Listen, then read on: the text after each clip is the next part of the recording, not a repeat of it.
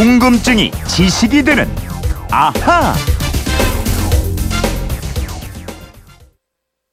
I'm sorry, but I don't want to be an emperor. That's not my business. I don't want to rule or conquer anyone.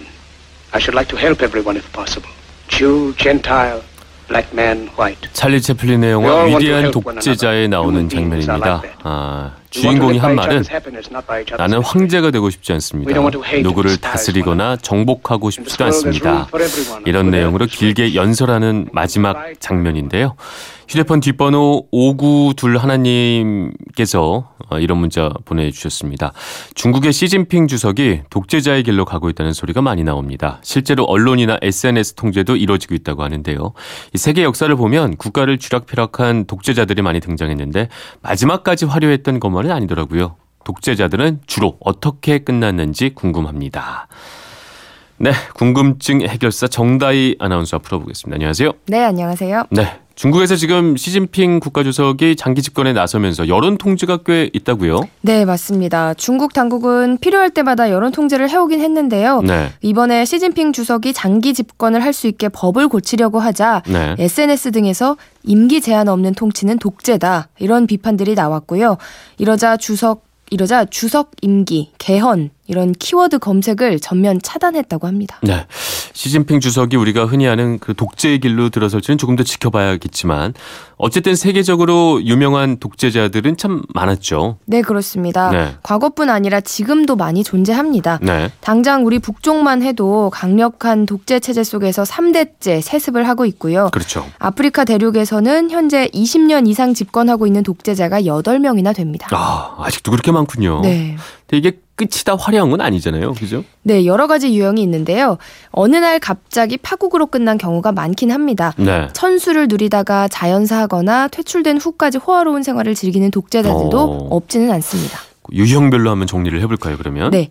먼저 시민들에 의해 축출되거나 처형된 유형입니다. 네. 리비아를 42년 동안 통치했던 카다피 국가 원수는 네. 7년 전에 이른바 아랍의 봄 당시 반군에게 붙잡혀서 살해됐고요. 네. 33년 동안 예멘을 독재한 살레 대통령도 역시 7년 전에 축출됐다가 얼마 전 반군의 총을 맞고 숨졌습니다. 이런 유형의 독재자들은 과거에도 더 많이 있었죠. 네, 루마니아의 차우셰스쿠. 네. 1967년부터 24년간 루마니아를 끔찍한 독재 치하에 두었던 인물인데요. 네. 어느 날 군중 집회를 열어놓고 자기 자랑만 늘어놓자 군중들이 봉기했고 해외로 도망치다가 결국엔 붙잡혀서 아내와 함께 총살됐습니다. 네. 차우셰스쿠가 총살되는 장면은 텔레비전으로 생방송됐고요. 네. 이 사람을 처형할 군인을 모집했더니 30명이 지원했다고 합니다. 얼마나 독재를 심하게 했으면 뭐 이 정도까지 갔을까요? 그러니까요. 네. 차우셰스쿠가 통치하던 시절 루마니아 국민이 2천만 명이었는데요. 네. 도청 장치가 무려 300만 개였다고 합니다. 그리고 1965년 필리핀 대통령으로 당선된 후 21년간 장기 집권한 마르코스 역시 1986년에 필리핀 국민들의 피플 파워에 밀려서 하와이로 쫓겨났다가 그곳에서 숨졌습니다. 네, 마르코스 하면 또 부인 이멜다가 사치가 심했던 걸로 유명하잖아요. 그렇죠. 추방될 때 방에서 명품 구두 3,000켤레와 수천 벌의 속옷, 가방, 보석들이 발견된 걸로 유명하죠. 네. 그리고 우리나라에서도 초대 대통령인 이승만이 장기 집권을 꾀하다가 4.19 혁명으로 인해 역시 하와이로 망명했었죠. 네, 이렇게 시민들에 의해서 축출된 유형이 있을 것이고 또 어떤 유형이 있을까요? 암살 또는 독살인데요. 네. 18년 동안 집권했던 박정희 대통령도 그렇죠. 김재규 중앙정보부장이 쏜 총알에 숨졌고요. 네. 소련을 31년 동안이나 통치한 독재자 스탈린은 자신의 별장에서 측근들과 연회를 갖고 나서 잠들었는데 네. 다음날 쓰러진 채 발견이 됐어요. 사인은 뇌일혈로 발표가 됐지만 독살설이 계속 제기되고 있고 네. 아직까지 사인의 의문을 가지는 사람들이 많습니다. 독재자들은 역시 그게 제일 불안할 것 같아요. 지금이 너무 마음에 드니까 내 마음대로 할 수 있으니까 이러다 누가 나를 해치고 이 자리에 앉는 거 아닐까 이게 제일 두려울 것 같아요. 맞아요. 네. 스탈린 역시 암살을 항상 우려했다고 하거든요. 네. 그래서 잠자는 방을 수시로 바꾸기도 하고 별장을 미로처럼 꾸며놨대요. 네. 스탈린이 쓰러진 날도 부하들이 방을 잘 못 찾아서 치료가 늦어졌다는 설도 있습니다. 이게 또 스스로 목숨을 끊은 경우도 꽤 있죠. 네, 대표적인 인물이 나치 독일의 히틀러입니다. 네. 히틀러는 나치의 폐색이 짙어지던 1945년 1월 그렇죠. 지하 벙커로 들어갔는데요. 4월 30일 전세를 역전시킬 수 없다는 사실을 깨닫고 네. 애인인 에바 브라운과 함께 자살합니다. 그렇죠. 이때 나이가 56세였는데요. 권총으로 자살했다는 설이 가장 유력하지만 일각에선 청산가리로 자살했다는 주장도 있습니다. 네. 또 다른 유형도 있을까요? 네, 천수를 누리고 수명을 다한 경우도 있습니다. 네네. 1971년 쿠데타로 정권을 잡은 뒤 8년 동안 통치를 하면서 네. 아프리카의 히틀러, 피의 독재자로 불린 인물이 우간다의 이디 아민인데요. 네. 1978년 탄자니아를 침공하다가 몰락한 후 리비아, 이라크, 사우디아라비아 등을 전전했는데 네. 부족함 없이 지내다가 자기 수명을 다 살고 자연사했습니다. 우간다 국민들은 이 소식을 듣고 몇 날 며칠을 축제를 열었다고 합니다. 야, 재임 중에 얼마나 또 지독하게 통치를 했으면 축제까지 열었겠어요. 맞아요.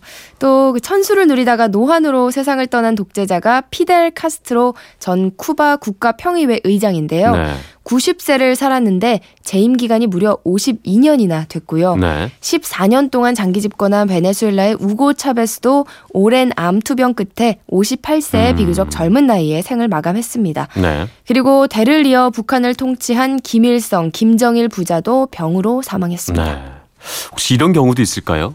독재자의 자리에서 내려왔으나 네. 여전히 떵떵거리면서 남부럽지 않게 살아가는 그런 케이스도 있나요? 네, 있습니다. 네. 아프리카에 있는 잠바브웨라는 나라를 쑥대밭으로 만들어 놓은 무가베인데요. 네. 이 무가베는 아내한테 권력을 세습하려다가 집권 37년 만인 작년 말에 불명예 퇴진하게 됐는데 네.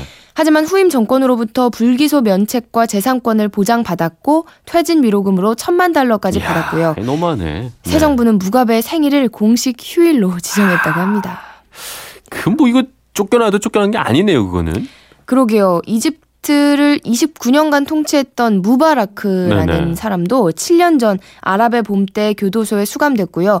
수감된 채 재판을 받았는데 무죄 판결을 받고 석방돼서 아직까지 잘 살고 있습니다. 이게 그때 이집트 국민들 꽤 많은 이들이 피를 흘린 것으로 알고 있는데 네. 씁쓸할 수밖에 없겠군요. 네, 왜 아니겠어요. 네. 그리고 또 이라크의 사담 후세인 1979년 이라크 대통령이 돼서 2002년 미군에 체포되기까지 23년간 집권했는데요. 네. 9.11 테러를 계기로 미국이 침공해서 쫓기는 신세가 됐고 그렇죠. 생포돼서 약 1년 동안의 재판 끝에 사형을 당했습니다. 네. 자, 그리고 오늘의 앗 이런 것까지는요. 아까 코너 시작할 때 찰리 채플린이 만든 위대한 독재자들에 나오는 한 장면을 들어봤잖아요. 네. 이 영화가 개봉되고 나서 히틀러에게 눈에 띄는 변화가 나타난 거 아세요? 아, 영화가 개봉되고 나서요? 네. 기록이 없어서 뭐 히틀러가 봤는지 안 봤는지는 잘 모르겠지만 네. 채플린이 연출과 주연을 맡아서 히틀러를 풍자하고 비판한 이 영화는 네. 히틀러가 기세등등하던 1940년 10월에 개봉됐는데요.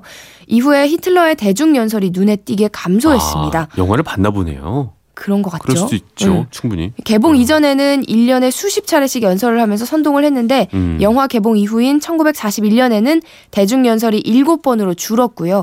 1942년에는 5번, 1943년에는 딱 2번으로 줄었습니다. 아, 영화의 힘이 대단하군요. 독재자조차도 본인을 풍자하고 나니까 아, 이거 안 되겠구나라는 생각을 한 거군요. 글쎄요. 그랬을지도 모르죠. 네네. 아무튼 채플린과 히틀러는 공통점도 많았더라고요. 둘 다 작은 콧수염을 길렀고요. 네. 태어난 시기도 1898년 4월로 같은 해, 같은 달에 태어났고 두 사람 모두 아주 혹독한 어린 시절을 보냈습니다. 네네. 하지만 인생의 행로는 완전히 달랐고 채플린은 주위의 반대에도 불구하고 제작비를 손수 조달해서 영화를 제작했는데 이 결과는 당시 최고 기록을 깰 정도로 흥행했고요. 네. 히틀러의 이중성을 비판했습니다. 아, 저도 하나 준비한 게 있습니다.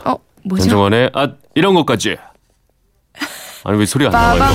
나오기로 했으면 빨리 나와줘야지. 이게 늦게 나오면 어떡합니까? 오랜만에 준비해봤는데. 뭐죠? 아까 그 정다희 아나운서가 얘기한 네. 것 중에 그 짐바브웨를 아, 잠바브웨라고 했잖아요.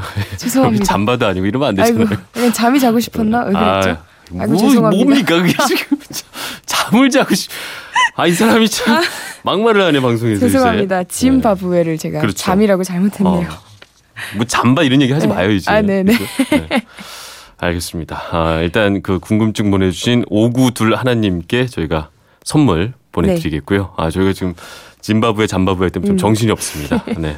또 앞으로 이렇게 궁금한 게 있는 분들은 어떻게 하면 될까요? 네, 그건 이렇습니다. 인터넷 게시판이나 MBC 미니 아니면 휴대전화 문자 샵 8001번으로 보내주시면 되는데요. 문자 보내실 때 미니는 공짜지만 휴대폰은 짧은 건 50원, 긴 건 100원의 이용료가 있습니다. 네, 궁금증이 지식이 되는 아하 정다희 아나운서였습니다. 감사합니다. 고맙습니다. 네.